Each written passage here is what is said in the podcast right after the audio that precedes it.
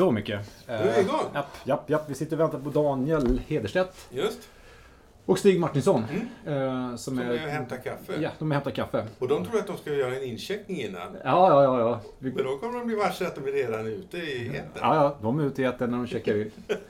Eh, så det här blir, det här blir väldigt Det spännande. här blir mycket kraft i. Ja. Mycket, eh, mycket energi redan Mm. på en gång i rummet Mm. tycker jag. Vi har ju sjungit upp här lite grann du och jag Micke. Vi Mm. sitter ju, fortsätter att titta på Jordan Petersons. Du har gjort ett jättejobb och faktiskt översatt Jordan Petersons 40 livsregler, Ja. tror jag. Mm. Jag tror han Och, kan kalla eh, det till och med för grundsatser, kallar han det för. Ja. Och, eh, och vi sitter här och betar av dem en efter en och de är ju alla väldigt, väldigt tänkvärda. Mm. Var, varför, varför, varför tog du och översatte de här? För att jag kände det att... Vad, grejen är faktiskt att jag kör en stafettcoachning till min, eh, håller jag med om. i min kurs. Och Så det är ju fantastiskt. Välkomna grabbar! Tjena! Vi är på Så det. det. Är vi två? Ja, vi har dragit igång. Så ni får checka in live. Vi checkar in. Hur känns det att vara här? Vad tar vi med oss in i rummet? Det ska jag berätta.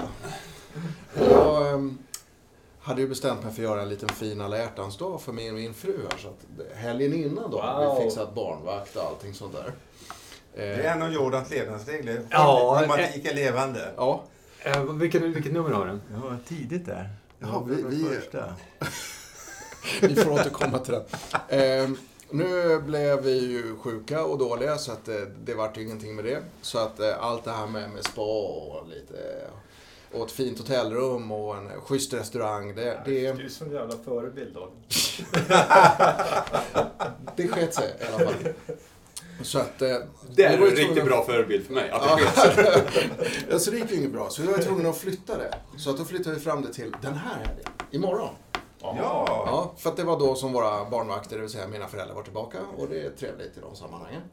Så att då hade jag beställt och lyxat till ännu lite mer. Då hade jag ju fått eh, eh, parmassage i och med att det hade varit lite längre framförhållning på beställningen. Så att då kör vi, kan vi ligga bredvid varandra där och Det är det bli som är parmassage. tilltryckta en timme. Ja. Ja, inte att vi gör på varandra. Då kommer det inte bli någon glädje. Så skicklig är jag nämligen inte. Eh, och ännu bättre rum och lite såna här saker. Och sen så slår det mig på vägen in hit att jag har glömt att boka om restaurangen. Och då liksom bara... Eh, magen liksom går rätt ner genom knäna och jag blir alldeles kallsvettig. Och shit, nu är det ju kört. Jag hade ju planerat världens grej här ju. Och så här restaurangen här inne, för det har vi fixat på, på Grand Hotel i matbaren. Mm. Så det är ju liksom inte bara så här, nej men vi tar en annan.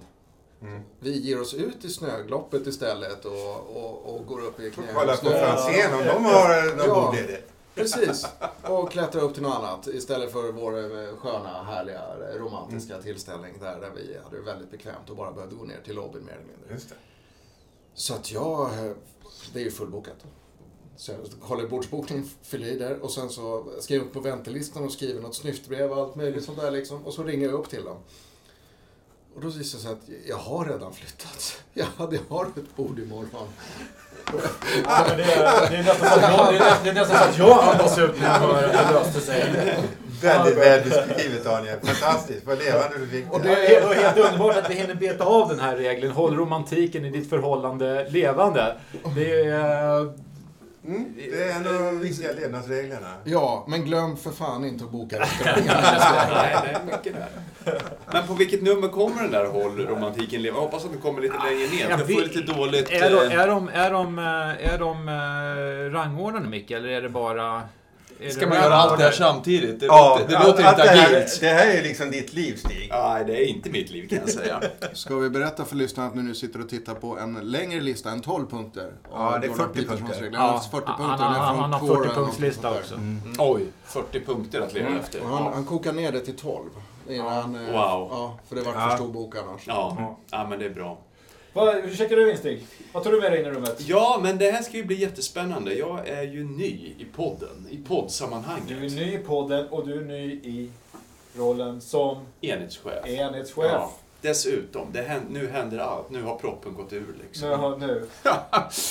Nu går förnyelseresan bakåt. Ja, nu, nu kommer vi backa accelerat, med hög acceleration bakåt. Var med nu. Var med nu, för nu, nu kommer det hända. Och då hade vi ju en intressant diskussion, jag och Örjan, huruvida du hade tagit ett ytterligare steg i hummerhierarkin. Ja, i hummerhierarkin. Ja. Berätta om humrarna. Du, du hade lite. Ja, Ska vi låta Stig checka in först? Ja, nej, men vi kan bara, jag, kort kan väl bara checka in på det här romantiska temat om jag ska öka på lite Daniel här. Att vi, jag har ju haft en förträfflig vecka här utan barn. Vi kör ju sportlov på så sätt att barnen åker till mina, ja, vi åker till farmor och farfar och så får de eh, vara internat där och uppleva sportlov. Och så har vi en lite lugnare vecka.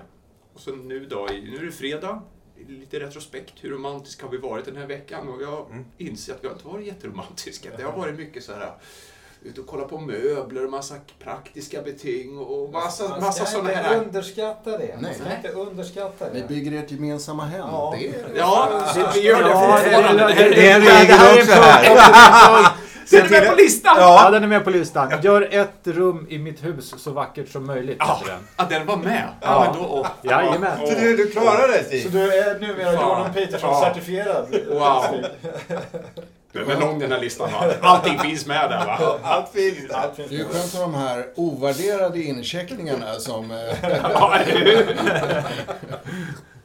Ja, men jättespännande. Nej, men det känns jättekul att få, få komma hit. Eh, och, och ja, så här förutsättningslöst. Vi får väl se Ja, vad det vi är kommer väldigt prata om. förutsättningslöst. Eh, ja. Mm. Men kul att vara här. Underbart att ha det här och ha Ja. er här. Jag vet inte vad jag ska checka in med lite grann. Jag har ju varit med förut i podden och du är ny som enhetschef Stig. Mm. Eh, För mig är det ju nytt att jag ska sluta på Arbetsförmedlingen alldeles snart. Om två månader så kommer jag gå Mm. vidare. Eh, Och eh, eh, för er som inte hörde det i förra podden, för er som inte har hört, hört det av mig direkt eller nå ryktesvägen så är det så det är.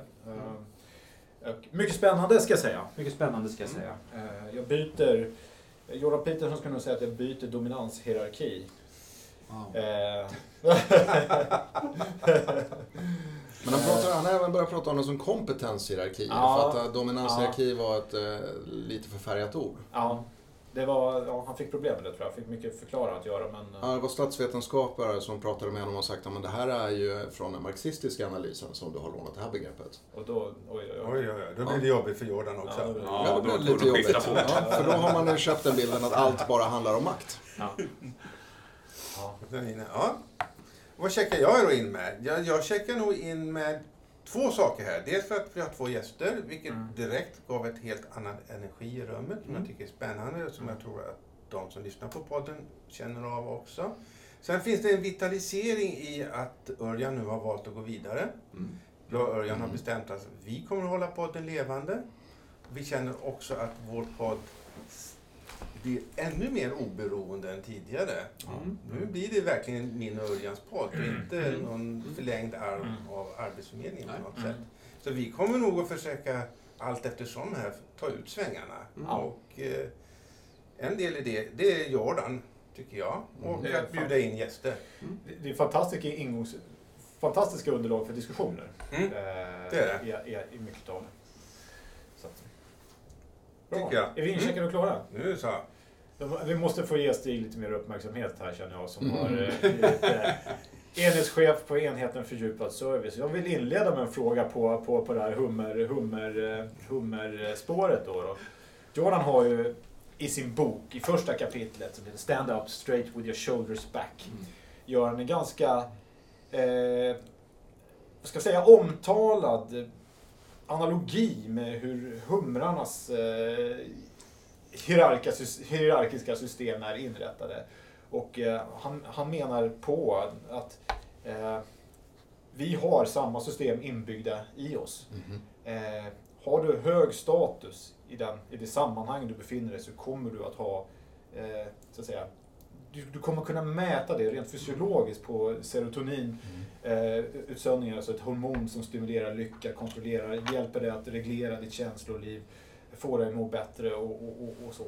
Eh, eh, hur, hur känner du Stig? Är frågan, Sen- är, sen- är jag lyckligare nu efter jag har fått det här gigget? Ja, ja, ja, Jag ska väl börja med att tillägga att det här är ju ett TF, enhetschefs-gig, just nu då. Så Eh, det- sen- Top Lobster.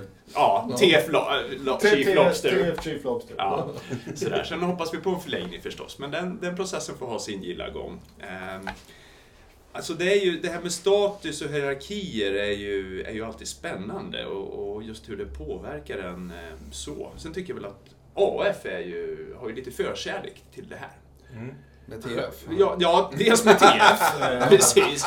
Men vikten på hierarkier, och det är ju lite spännande. Men, men är, är det AFs förkärlek? Är inte det det- universellt? Jag sa, ja. jag sa i förra... Jag, jag, jag, jag har nästan omvärderat min syn på hierarkier lite grann faktiskt. För, att, eh, för jag har befunnit mig i många sammanhang. I simklubbar, klasser, i Mm. skolan. Eh, olika typer av bolag eh, där man säger nej här har vi inga hierarkier. Men alla vet att det finns hierarkier då. Om inte Mm. annat så inofficiella. Den som Mm. är väldigt skicklig utvecklare exempelvis kanske inte har eh, någon titel. Nej. Alla vet att den har lite högre status för den är en väldigt, väldigt skicklig person. Mm. Eh, är, är det AF-specifikt tror du? Nej, det är det väl såklart Eller är det inte. allmänmänskligt? Ehm, Det finns nog i både i många olika typer av organisationer, oberoende om man är myndighet eller privat eller vad det nu må vara. Det finns nog överallt tror jag. Ehm, Men sen är det ju väldigt också intressant det här med hela den här resan som också pågår, tänker jag, kring att vara en agil organisation, en decentraliserad organisation. Då blir liksom det här med hierarkierna, det blir någon form av en motpol eller ett ankare till en sån förflyttning. Att det vill man inte gärna prata om hierarkier eller status, för här är någonstans alla med och bidrar utifrån sitt och liksom tillsammans är vi ett stort team som ska Ja. göra många mål. Och då blir liksom det där andra inte så viktigt i alla fall i en sån organisation. I alla fall det, som man uttrycker det. Ja. Sen kanske det där alltid ändå ligger där för att det är så universellt och det är så långt tillbaks nedärvt i hur vi agerar och hur, och hur vi förväntar oss ha en struktur runt omkring oss. Ja, kan, du beskriva, alltså, kan inte du, ja, förlåt Mm. men kan inte du beskriva känslan när du säger jag är enhetschef? Mm. Mm, ja, ehm, känslan för mig är väl någonstans ja, men lite stolthet förstås. Självklart. Eh, det skulle jag nog vilja säga, för för mig är det ju ändå ett, ett tecken på att eh, jag prövas i ett större sammanhang. Mm. Eh, och det får jag liksom ändå ta till mig. att, Ja, men då har du gjort något bra. Eh, sådär. Så att det finns ju en stolthet och lite klappa mig själv på axeln att ja, men fan vad härligt. Mm. Eh, Serotonin. Serotonin, ja precis. Söndringen så. Ehm, sen är det också, jag menar jag är ny i det här sammanhanget så det finns också en känsla av lite såhär, ja, uh, lite rädsla också såklart. Ja. Att, ja, men hur kommer det här gå? Hur blir det här? Och sådär. Ehm, men eh, jag vet inte, jag ser mig inte riktigt som att, jag vet inte, jag känner mig inte som den här gorillahanen som sitter högst upp på berget och klappar mig själv på bröstet och vrålar ut. Liksom. Det är inte den känslan. Det är- är mer så här att Ja, lite så här nyfiket, tinner i ögonen och liksom, ja, fan det här blir ju spännande. Det här Ja. blir ju roligt. Det här är Skulle du- utmanande. Stig, liksom. skulle du vilja få den känslan? Att vara gorillahanen som stod längst upp på berget och slår sig för bröstet. Är det en känsla som du skulle vilja uppleva? Ehm, Nej, inte primärt faktiskt. Det är inte det som, eh, som är min drivkraft.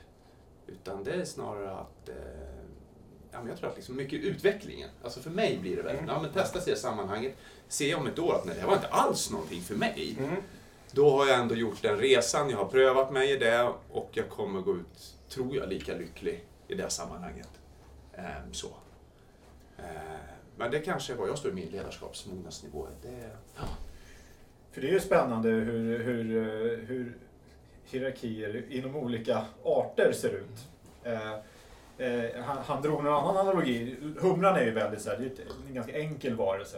Eh, när du blir alfahummer då, top lobster i den hierarkin, då har du den finaste graden. Då får alla honor. Eh, de andra får inte para sig överhuvudtaget.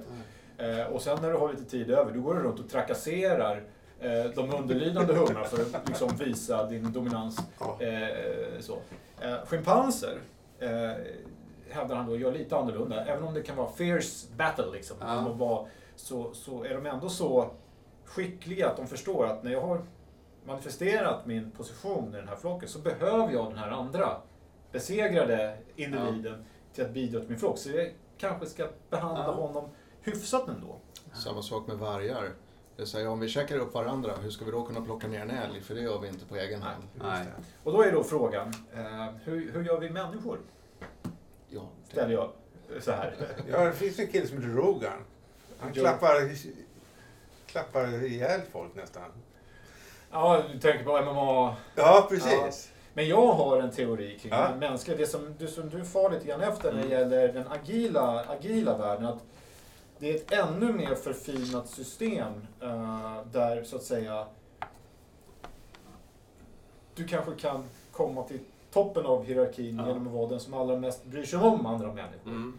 Vill eh, värna dina relationer, Mm. får andra människor att eh, växa. Mm. Eh, om du är en sån person som andra människor tyr sig till för att Mm. de känner att den här personen bryr sig om mig, den här personen vill mig väl, den får mig att bidra extra mycket.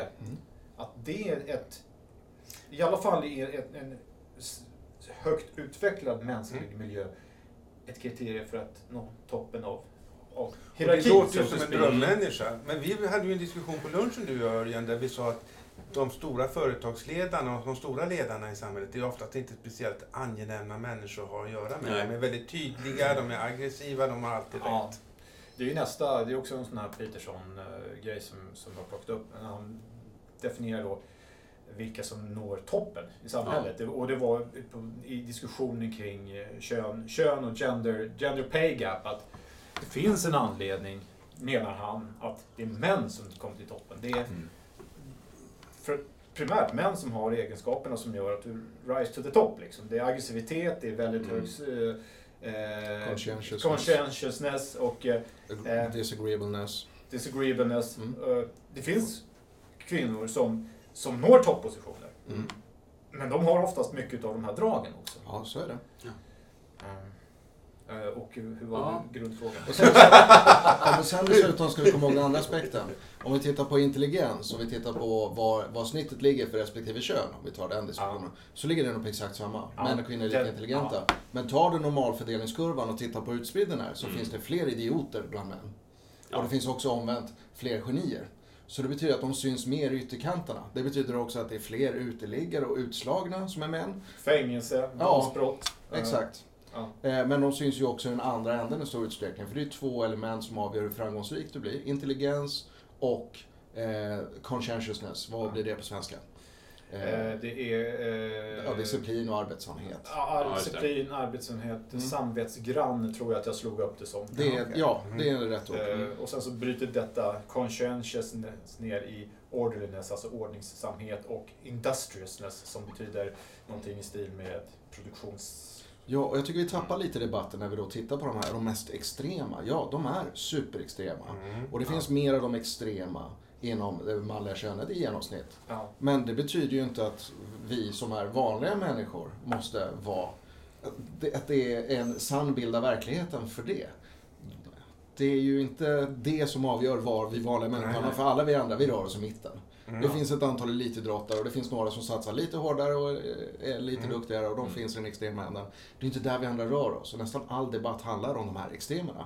Ja. Och bara den framgångsrika extremen. Inte Nej. den andra Nej. extremen som Nej. går väldigt dåligt för. Mm. De som sitter i fängelse, de som ligger uteliggare etc. Ja. Drogproblem. Mm. Så är det. Ja. Mm.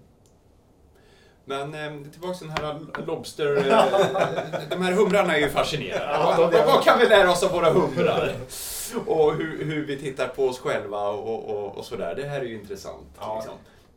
Det är, eh, alltså, alltså, jag tror någonstans att we hardwired, eller vi är förutbestämda Mm. vissa, vissa saker. Men han gillar ju att snacka om det som ett schackspel. Alltså, vi kan ju spela schack med varandra och det finns vissa regler Mm. som vi måste följa. Om vi spelar schack, Mm. följer man inte reglerna så spelar man inte schack, då gör man någonting annat. Ja.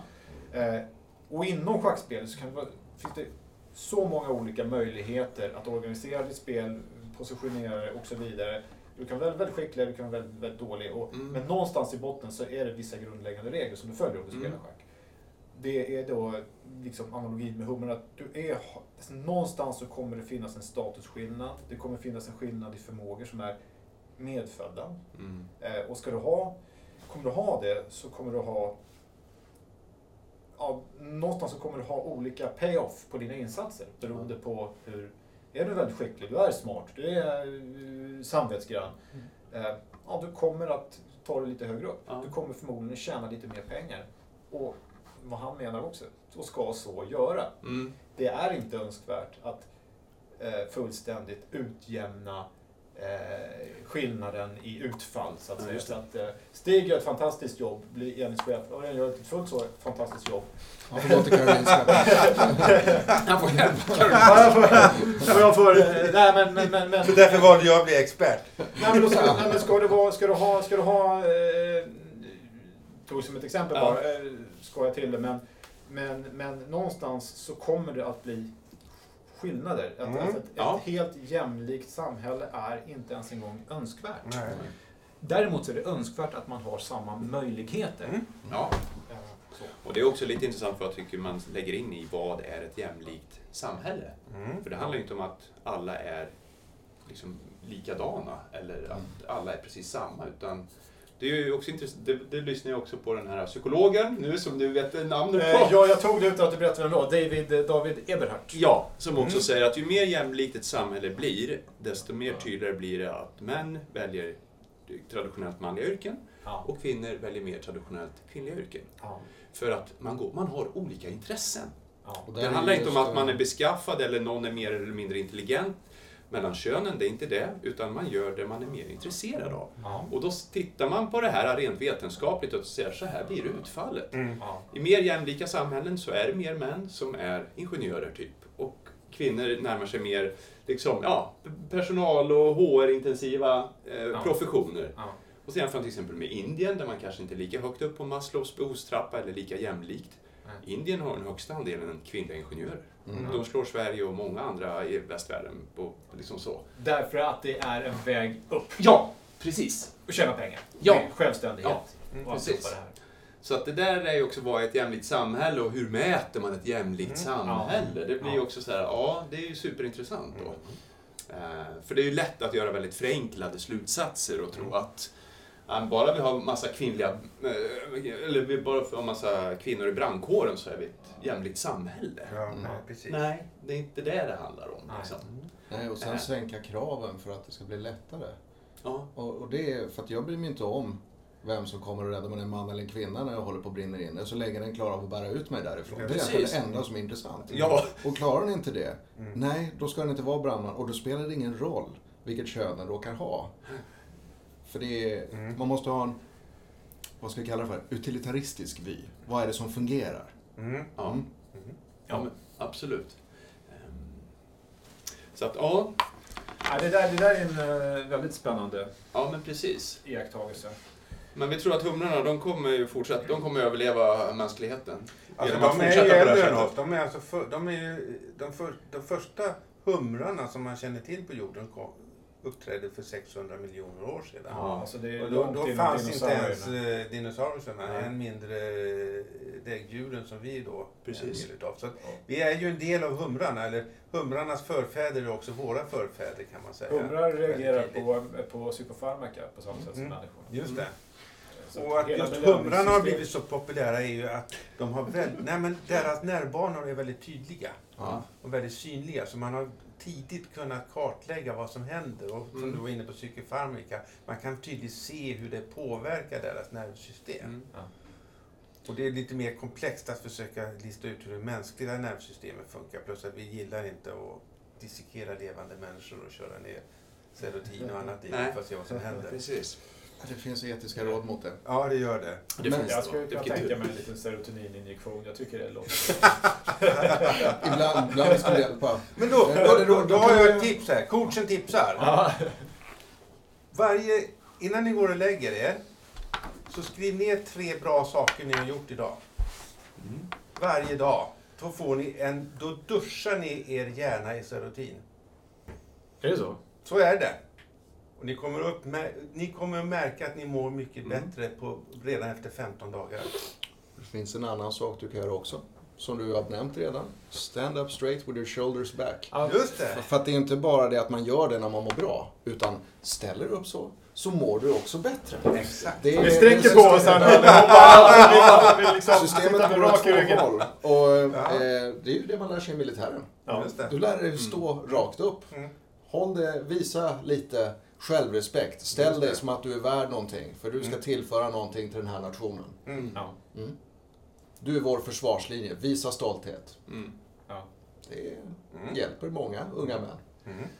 Definitivt. Och det är en annan, eh, unga män verkar ju tilltalas oerhört av det här eh, Jordans... Eh, Mm. eh, Han hade faktiskt en ursäkt där på en av sina intervjuer där han menade att Youtube-lyssnare är i huvudsak unga män. Ja. Så det är Mm. därför han har fått så många följeslagare. Av just unga män. Mm. Men egentligen, varför är det viktigt? Just det. Därför Varför att man klistrar honom på någonting genom att säga det. Ja, för att det folk väljer ju själva om de vill lyssna eller Mm. inte. Har man ett ansvar för att hålla en 50-50 på sin lyssnarkår? Ja, man vill leva i ett jämlikt förhållande med sina lyssnare. Ah. det håller jag inte med om. Jag, nej, jag, tror, jag tror tvärtom att det har varit, alltså det finns ett sug efter den här typen av budskap. Att liksom sträck på dig, ta ansvar, eh, städa ditt rum innan du börjar på alltså Det har ju varit någon slags ganska många år som, eh, som, som man har sålt in massa rättigheter. Alltså man har rätt till ditten, man, ska, man har rätt att inte bli kränkt, man har rätt till en det ena, man har rätt till alla möjliga konstiga maträtter. Och du, du vet, alla, men vem talar om ansvaret? Vem talar om eh, eh, tillfredsställelsen som det finns i att ta ett ansvar att vara en människa som bidrar till samhället? Mm. Vad är ditt bidrag? Det, det, det, jag tror att det finns ett sug efter den typen av budskap. Det tror jag också. Och jag tror också att effekten blir sämre på de män som inte får höra det. För om man har en kapacitet till våld som är större bland män än vad den är bland kvinnor. Och så har du inte någon riktning och något eget ansvar Mm. för ditt eget agerande. Vad händer då? Jo, då ökar mängden människor i fängelse. Ja. Och det är nästan bara män. Och Mm. inte bara det. Det är ju utifrån konsekvenser som de har utsatt andra för. Så att eget ansvar, det, är, Ja. det kan sätta gränser för hela samhället. Mm. Nu fipplar Örjan på sin telefon. Och då blir vi alla jätteoroliga. Ja, det blir också. Ja. Vad händer? Det är alltid under kontroll. Ja, vad bra. Men får jag, får jag ställa en, eh, en fråga till dig Stig? Ja, det, här är, det här är en sak som jag har funderat på som, som eh, nu aktuellt för dig men som har varit för många här inom Arbetsförmedlingen. Vi har ju en förmåga att använda TF-chefer till allting. Mm. Och det, har, det är ju en enkel lösning på ett tillfälligt problem. Men det kan ju också bli då ganska jobbigt sen för att ja, då slåss man med fem andra om den position som man för tillfället råkar inneha. Ja. Och då finns det en ganska stor chans att man inte har den. Ja. Och det är ju mer än en person som har dippat och haft en väldigt jobbig tid efter det. Mm. I och med att man mentalt själv redan har klivit in på det hyllplanet sen är tvungen att ta ett kliv ner. Precis. Och då är man inte på samma position som man var förut, Nej. fast man är på samma position som man var förut. Precis. Hur tänker du runt det? Ja, men jag tänker, det där blir ju... eh, Dels sätter du ju lite vikten på det här med förväntningar också. Mm. Att man faktiskt också pratar om just det, som Mm. du säger Daniel. Att det här är, kan bara bli tillfälligt också. Så gör det bästa av den tiden, för det, är liksom det, du kan gå tillbaka till det gamla. Mm. Eh, sen är ju det enklare sagt än gjort. Mm. För när man väl står i det läget så, så är det ju naturligtvis ett steg tillbaks Mm. som, eh, som det väldigt tydligt kan upplevas som. Och då får man ju ta liksom alla de känslorna och vad det blir i det. Ehm, sen är det mycket TF-skap nu. Mm. Jag tycker vi, det är ju också ett tecken på hur vi växer som avdelning. Mm. Eh, och eh, jag menar, titta bara i min ledningsgrupp. nu när Örjan kliver ut så, är det, så har vi en chef som inte är TF i den ledningsgruppen. Hoppla. Ja. Så att det är ju en, det är ju liksom, det är en TF-ledningsgrupp. Hur bygger man, hur Skulle bygger vi man kunna säga. det? Ja, hur agerar man i det då, tänker jag? Ja, Ja, nej, men det, det är ju naturligtvis spännande och... och Jag tycker du ska ta hjälp av en supercoach och coacha ledningsgruppen. Ja, För precis. Du har ju mycket. Det tycker jag också är en bra idé. Men betyder det nu då att du sitter med eh, anställningsbeslut för sektionschefer i din enhetsledning Mm, där du själv kanske inte kommer vara kvar? ja. Det blir någon sorts dominoeffekt här som blir väldigt intressant. ja, det är det. Alltså, det här, nu snackar vi Top Lobster TF. Ja, inte bara det. Det är helt plötsligt har hela spelplanen förflyttats en halv kilometer åt vänster och alla humrarna är jätteförvånade. Ja. Det, Ja. Ja, det- här blir ju naturligtvis viktigt att se helhet och inte agera efter egen agenda, tänker jag. Här är det tillbaks till lite av våra dimensioner och i självledarskapet. Att här får man ju naturligtvis ta hjälp i det här och se lite utanför exakt min roll. Och sen kanske inte jag ska springa på och, och anställa i 120 km i timmen nu innan vissa grundförutsättningar för min egen del är på plats. Mm. Så, eh, så att man får ju bara lite, navigera lite i det, tänker jag också. Ehm, Sådär. Sen upplever jag att många i min, eller liksom, ja, våra ledningsgrupper, får du komplettera Jan Örjan också, att eh, man är ju här för att testa sig själv och pröva lite. Sen är det klart att det bygger förväntningar. Att man, eh, man säkert vill liksom göra det här permanent och vara här in the long run. Så är det ju. Och det, det, det är svårt att ta ner de förväntningarna också, tycker jag. Jag tycker det är bara ett tecken på att Jag tror vi att gör ett bra jobb. Det är väl härligt att man kan få TV-chefer som känner att fan, jag- det här var ju jättekul, här vill jag vara kvar. Och jag tror seriöst att man ska ha de förväntningarna. Ska man inte gå in med liv och lust och tro på Ja. sig själv och det här, ja, det här blir nog bra liksom. Ja. Gå och casha in förlusten i förskott. Mm. Vinner man överhuvudtaget, alltså Nej. besvikelse blir, kommer inte bli mindre i alla fall tror jag. Liksom. Det är liksom, eh, ibland så är det enda sättet att få vinna det är att ta ut segern i förskott. Ja, vi brukar alltid käka tårta innan release. Ja, det Grattis! är eh, tårta innan release. Det är Liksom. inte tårta innan release. Det är Låt så mig gammalt. säga, Örjan. Grattis till eh, Ironman-segern för 90-åringar. Och jag har fullständiga förväntningar på att det kommer gå så. Ja. I, i, Ja. ja. men, men jag tror, alltså, om man tittar på MMA exempelvis, jag som tittar mycket på MMA och alltid slås av hur båda två som går in i den där ringen, i intervjuerna, de är helt säkra på att de kommer vinna matchen. De är så säkra på det så att det finns inte, förlust finns inte på deras spelplanen. Eh, båda två vet att båda kan inte vinna den här matchen. Nej. Det är 50% chans. Det det vet de logiskt, men det är människor som är helt så här. De är helt, jag menar, nästan störda åt det hållet. Ja. De är helt, helt säkra på att jag är bättre än den här killen, jag kommer vinna den här matchen. Och det kommer gå till på det här viset i fjärde ronden när det går natt för honom. Mm. Och de tror på det. Så som om de vore liksom... eh, Och, och de är liksom... eh, Det, för mig är det några av de mest fascinerande idrottsmännen som finns. Och kvinnorna för den delen. Eh, eh, Du är inne på extremer och fundera på vad de har gemensamt med de här extremt framgångsrika företagsledarna. För det är ju... Ja, det är exakt. Och, det, och det, det kan man ju snacka om. Förhoppningsvis inte samma väldigt- vilja att spöa upp och det, nej, det är en väldigt intressant analogi. För att, eh, om vi säger då, mm, aggressivitet är ett, huvudsakligen ett, ett manligt drag så att säga. Vi, vi gör I det. genomsnitt. I genomsnitt om du tar, om du tar extremerna. Men du kan ju hitta kvinnor i MMA-branschen som Ja. är så, du, du vet, Ronda Rousey. du vet de är så mycket mer aggressiva än äh, äh, Ja. i, i, genomsnittliga mannen. Så det finns inte. Eh, så att eh, det, det är en intressant sport för att den är så extrem och så. Och det är verkligen ultimat. Det är verkligen, det går inte att göra det mer ultimat än så utan att liksom införa eh, rent barbariska liksom, grejer. Mm. Så att, eh, eh,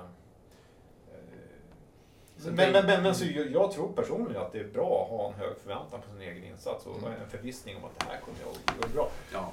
Eh, Sen, samtidigt får det inte Sen, gå... nej, och sen, Sen men det är kan väl man, man kan ha olika nivåer och höjd på det, absolut. Ja. Jag, för mig, det som är viktigast är att ha ett tydligt mål. Vad vill jag? Vad är jag på väg någonstans? Och kan jag kommunicera det målet med andra och mig själv?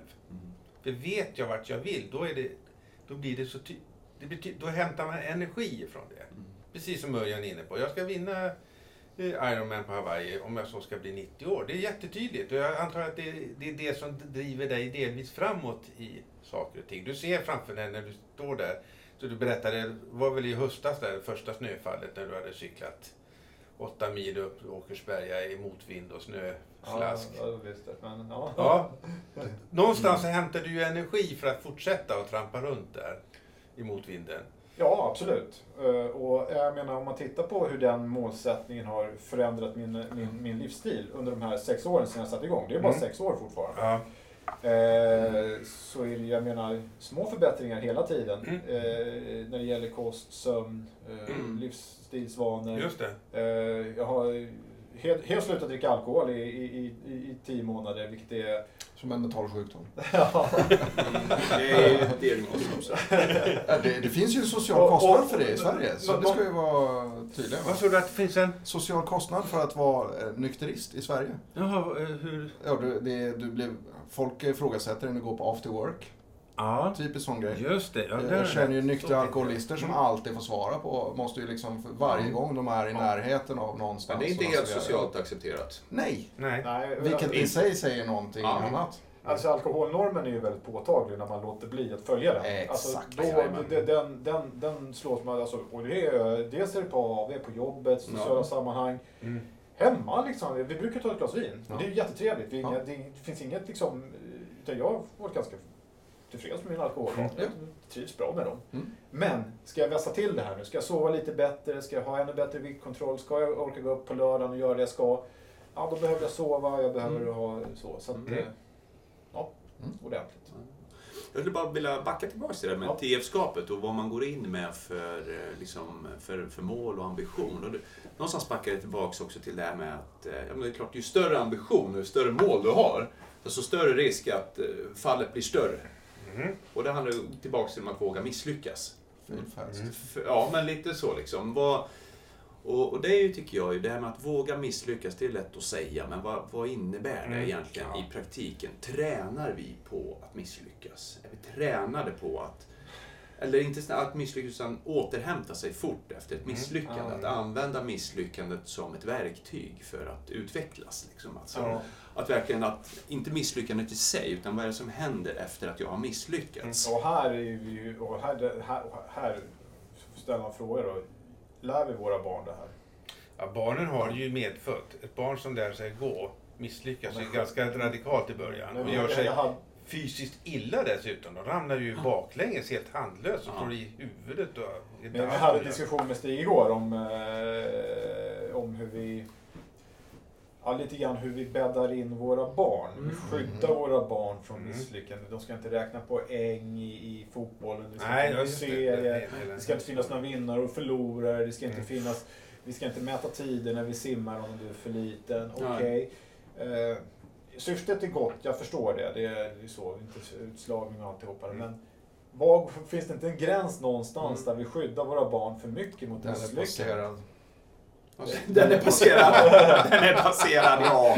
Nej, jag hävdar det. Jag Det säger är bara att- resa korset och lägga ner. Jo, men om man är... För att de skickligaste idrottsmännen är inte rädda för att misslyckas. Nej. Det är ju sån där som man pratar om, man tittar på lagspelare, de är inte rädda för att misslyckas. Nej. Det är de som går fram i slutsekunderna, slår straffen och är okej och accepterar att det kan bli så att jag inte gör det här. Jag är beredd att ta det ansvaret på mig. Ja. Jag är tillräckligt stark i mig själv för att kunna hantera Mm. att jag Ja. inte fixar det här. Vissa kommer aldrig tillbaka efter en sån miss. Nej, det är Och det är det som är träningen, Ja. tänker jag. Mm. Att, alltså, jag, när jag misslyckas så, så kan jag ta vara på det resultatet, eller vad det blir. Ja.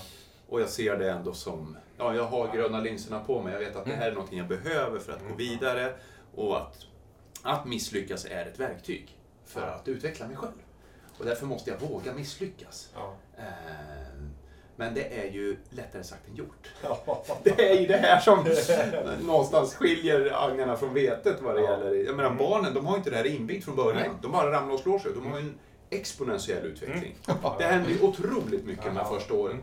Sen börjar det här avta. Ja. Och sen, det finns ju massa, naturligtvis massa biologiska grejer till det. vad tänker folk då? Ja, men precis. Och blir det här? Och så lägger man som, det är väl klart Ja. liksom. Men, eh, men där i början så misslyckas de ju hela tiden. Mm. Men det är också det, det som gör att de går vidare. Liksom. Ja. Så snabbt. Det finns ju en bild för det här. Resultat, prestation, Ja. experiment och lärande. Ja. Och de som bara tittar på resultatet blir inte framgångsrika. Nej. När man går in i prestation, Mm. det är ju det man gör i den här VM-finalen. Just det. Då, då, är, då går du in i, okej, hur arbetar jag med det här? Hur ska jag slå straffsparken? Inte vad målet gör, gå in eller inte, utan jag ska slå så här hårt i den riktningen. Ja, det är prestationen. Men hur får du fram den bästa prestationen? För egentligen det som vi är ute efter. Mm. Det är genom att arbeta med sitt experiment, med, med sin lek. Och det är där man är beredd att misslyckas. Och vissa chippar bollen i en VM-final för de kan inte låta bli. Det är extremerna, det är in. Nej, Exakt. Och, men det är ju också de som är skickligast i lärande. Titta på Totti. Ja. Som är ju en eh, fantastisk figur inom, inom fotboll just. Som alltid har tagit ett stort ansvar men alltid gjort det här leken, det här lärandet. Ja. Och han har bevisligen inte fokuserat på resultatet för han har spelat i Roma i hela sin karriär.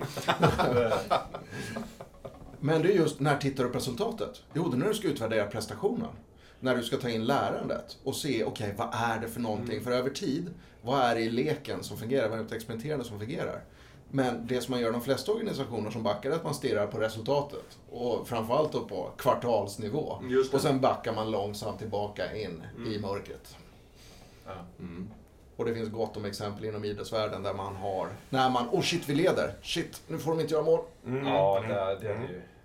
Så- Det, det senaste, senaste OS-matchen, det ja, vad de heter, det ryska laget, de inte får heta ryska ishockeylaget. Ja, just det.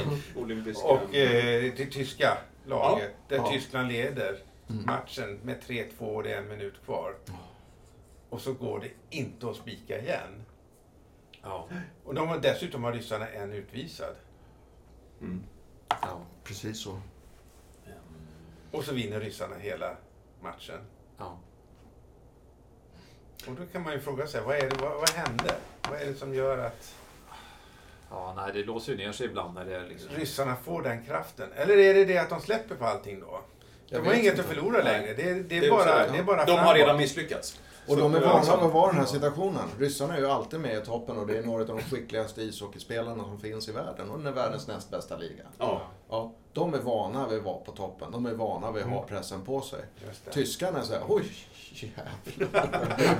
Vad vi gör. Vad hände? Ja, för det har resten utav, jag menar, resten utav världen frågar sig det när de, när de slog Sverige. Ja. När, när de slog Kanada. Ja, För det var Kanada de tog Ja. på sig. men Ja. Så att det är klart att de själva ställer sig den frågan också. Ja. Nej, idrottsvärlden är ju det är, det är en av anledningarna till så fantastiskt intressant med sport. eh, Och be, be, betrakta det spel. Ja, men det blir ju det, för det blir väldigt tydligt att det är så många av, av våra beteenden Ja. blir ju väldigt tydliga inom idrotten. Ja.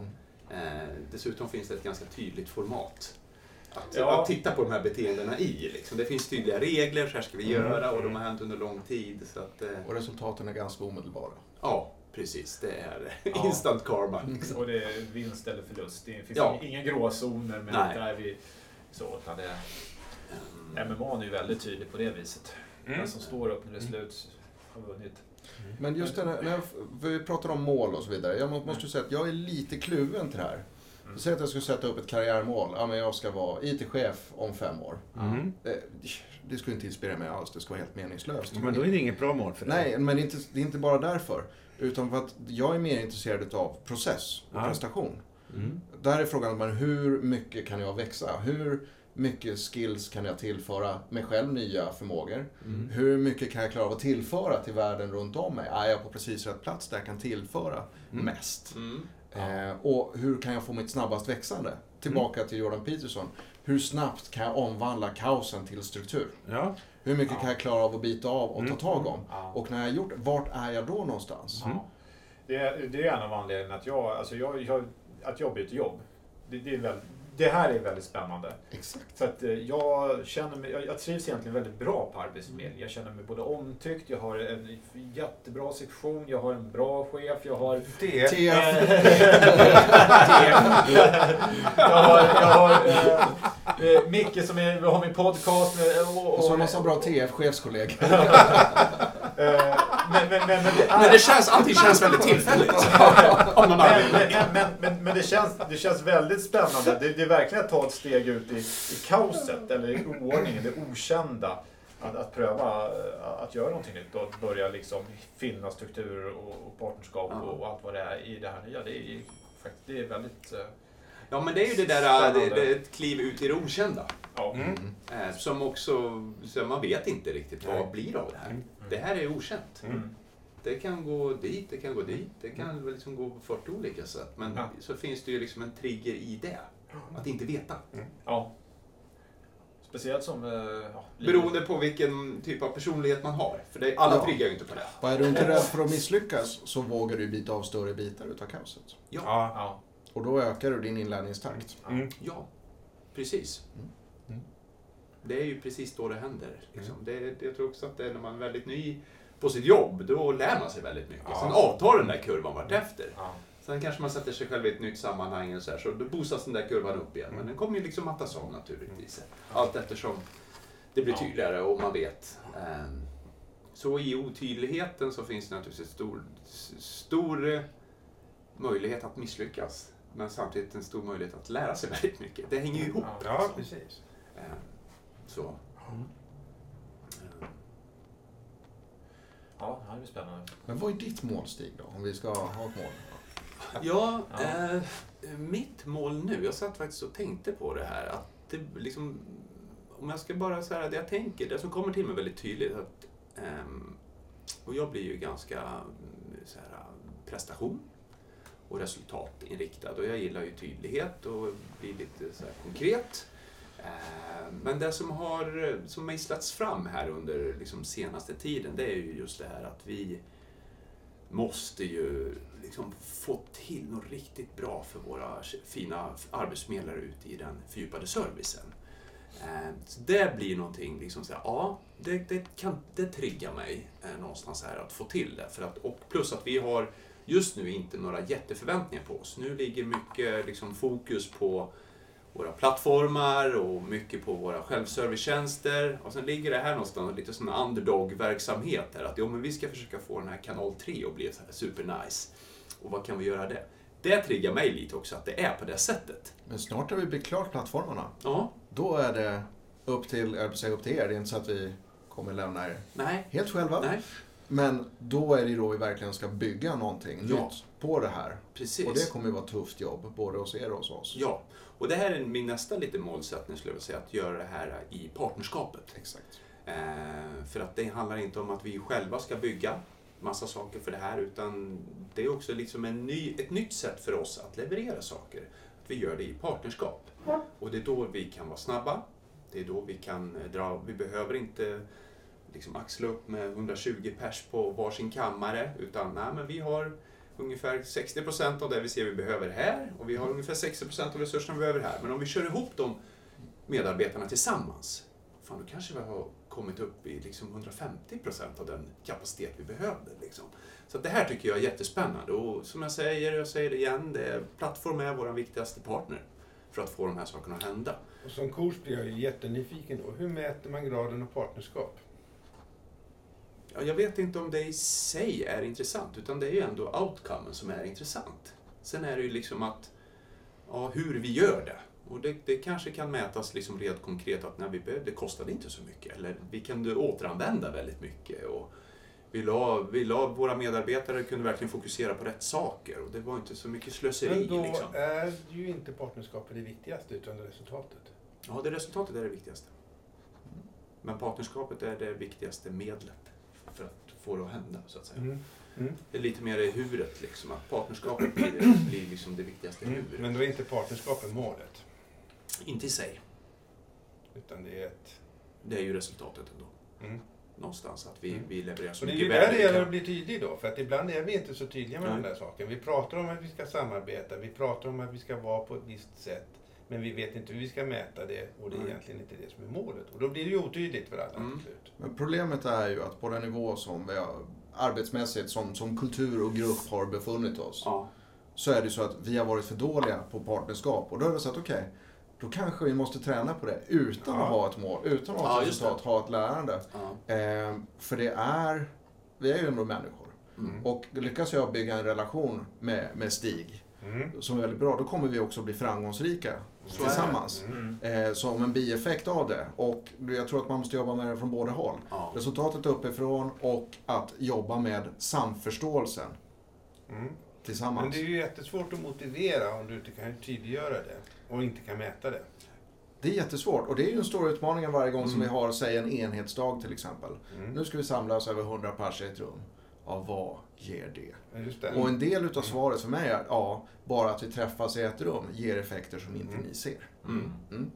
Ja, men då är fortfarande problem- problemet, ja det ser vi inte. Just det. ja, men jag tror ju här, lite, lite grejen är det, för att jag tror att de här hänger ihop så himla tajt. Liksom. Och, eh, men för mig blir ju också att ja, men det är hit vi ska. Och det, blir, det är enkelt för mig att sälja in att ja, vi ska leverera den här typen av värde, eller vi måste höja värdet där ute och vi behöver vi ska få vår arbetsmiljö att gå från generalister till att bli specialister. De ska bli experter. Mm. Vad behöver vi då ge dem för liksom, verktyg och stöd i det? Ja. Ja, men det tror jag liksom väldigt många kan köpa in på. Men så kommer man tillbaka och säger, ja, men hur ska vi göra det? Ja, men vi kanske måste ha 14 utvecklingsteam till hos oss på min enhet. Bara, Nej, vänta här nu. Låt oss kolla vad som händer i organisationen i övrigt. Och, sådär. och här kan vi bara liksom, ta vid av mycket som redan är gjort och återanvända. Och Mm. Vi kanske behöver lägga till någon grej, vi behöver förädla det där, de där sista procenten och just då blir det värdefullt. Liksom. Och det blir för mig då ett... Eh, jag blir ju väldigt inspirerad i det arbetssättet för det visar sig att saker och ting går ju snabbare. Mm. Mm. Och det gillar jag. Att då liksom, wow, För det där andra, att börja bygga en helt ny organisation och staffa upp, det tar ju tid. Ja, ja. Det tar jättelång tid. Men här kan man liksom hitta de här samarbetsformerna där alla, man vill åt samma håll, man vill uppnå, men man har olika delar i det här bygget. Vi vill bygga samma hus. Men fan, man, shit, här är det någon som redan har byggt grunden. Vi behövde ju bara fokusera på det här rummet. Wow, då går det ju fort. Liksom. Men Och ni ska bygga det finaste rummet i huset. Självklart ska vi göra det. Liksom, vi kommer vända upp och ner på hela kanalförflyttningen. Allt kommer ske fördjupat. Liksom. Ehm, Så att det är, nej men det är jättespännande framåt här tycker jag. Och jag tycker vi har börjat rätt bra nu med plattform. Det är som, vi, det här blir, Mm. det här tror jag på. Men om vi säger nu, du får, du får gigget. Ja, Du, blir, du får ta bort TF framför, nu blir du enhetschef. shit. Sätta på mig hummerkostymen. Ja, Ja, ja. precis. Och då får du ställa dig som eh, gorillahanen på toppen där utav berget och skrika en dag, sen är det ner och jobba. Ja, precis. Och då är liksom, vad är det, vikti- vad är det viktigaste du säger till din, numera då, permanenta Ja. enhetsledningsgrupp? Vad, vad är det viktigaste som ni ska fokusera på, på framåt för att ni ska bli framgångsrika och AF ska bli framgångsrikt? Eh, nej, men då är det nog att faktiskt göra våra, våra förmedlare där ute i, i, eh, i fördjupad service Mm. till de absolut bästa. Till de absolut bästa förmedlarna. Eh, och då, liksom, och, ja, då tror jag att det kommer ge väldigt mycket ringar på vattnet Mm. i det övriga. Liksom. Vad vackert. Eh, Jag vet att ni mina herrar har möten vid halv ett. Eh, Nu pratar du med upptagna affärsmän. Ja, ja, ja. De som faktiskt gör någonting. Gör en förflyttning av det här. eh, Kan vi diskutera om att ha möten är att göra någonting? Ja, ni, ni, ska, ni behöver gå till, till halv eller? Ja. Visst var det så? Mm. Ska vi, ska vi på något sätt runda av den här Ja. diskussionen? Eh, Jag sitter och letar lite grann här i Jordan Petersons uh, visdomsord, hans 40 Ja. levnadsregler, om vi kan checka ut med något sånt tema. Nummer 40, nu läser jag bakifrån. Vara tacksam trots mitt lidande. Vi, Det är bra. Ska vi- Det är jättebra. Eller ska vi ta att minns att det, att det jag inte redan vet är viktigare än det jag redan vet. ja, den är ju jättespännande. Vi väljer. Vi får välja en av de fyra nedersta då. Ja. Ska vi ta en var eller? En var kan vi ta. Eh, nummer 38 då är underlätta, myndighet, underrätta myndigheten om något måste göras och föreslå en lösning. Oj, Oj. Mm. fan, Och nummer 37, inte tillåta mobbare att komma undan med det. Ja. Jag vill prata med dig sen Stig. Har vi 400 punkter? Kan vi börja i mitten? Det är ju alltihopa det här är punkter som förpliktigar ganska mycket. Ja, de är, de är ju väldigt fint skri skrivna här. Eh, verkligen. Eh, men jag tycker ju den här Vara tacksam. Eh, Ja. den, den, om, jag får, om jag får ta den. Ja, Gör det. Jajamän. Vara tacksam trots mitt lidande. Eh, jag skulle väl inte säga personligen att jag har något stort lidande. Eh, så att, eh, men jag tar det helt utifrån min egen, mitt eget perspektiv och det jag står av. Så tycker jag ändå att tacksamheten är oerhört viktig. Eh, den är viktig i mitt liv. Man har en, och det tycker jag liksom, döden kommer. Det, Mm. det, det, så är det bara. Vi har inte hur mycket tid som helst. Så, så var tacksam för den tiden du har. Jag tycker att döden också är vacker på det här sättet. För det, det sätter en ganska tydlig spelregel. Att det är inte för evigt. Du har den här tiden, du får göra så mycket du vill av den. Och var tacksam för, för den tiden. Så att jag, och jag försöker vara det. Och det är ganska skönt att vara tacksam, upplever jag också. Mm. Det skapar lite frid, eh, faktiskt. I huvudet. Ja. Att vara tacksam. Jag tycker det var så vackert så jag tycker vi avslutar. jag instämmer till fullo. Ja, jag tycker det var vackra ord. Eh, avslutande. Mm. Ska vi... Vi stoppar där Vi stoppar där. Ja, Vi nöjer oss med det. Ja. Ja, Det var så fantastiskt väl Så uttryckt, jobbar så vi att vidare med de andra levnadsreglerna vid senare tillfälle. Ja, Ja. jag har 39 kvar här. Ja, exakt. Äh, eh, tackar så hemskt mycket både Daniel Hederstedt och eh, Stig Martinsson som kom till Förnyelsespodden. Eh, och eh, tack mycket. Vi kör Tack, vidare ja. Ja, det gör vi. eh, så fort som möjligt. Mm. Eller inom en eller två veckor hoppas Ja, vi. det här var alltså då kapitel två i boken. Ja, det var vi. vi hade... Eller var det en extra insatt det här? Ja, det var nog en extra. Det var en extra. vi fick så, vi fick så, eh, vi hade flyt med gästerna den här fredagen. Så Ja. att, eh, Då är det. Kanon. Gott. Kul. Vi hörs och syns. Tack. Bra. Tack. Hej. Gruppbild. Såklart.